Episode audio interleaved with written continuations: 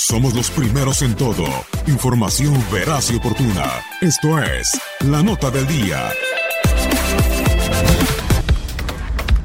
Bien se dice en el fútbol que portero sin suerte no es portero. Si no, basta preguntarle a Adrián San Miguel, el suplente de Alison Becker en el arco de Liverpool. Durante el partido de jornada 1, el arquero brasileño saldría lesionado y al relevo saltó a la cancha Adrián, cuya historia es tan peculiar como sorprendente.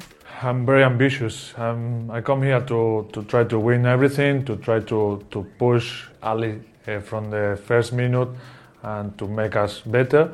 And obviously, I want to, to win titles. So I come here to, to fight for all the competitions.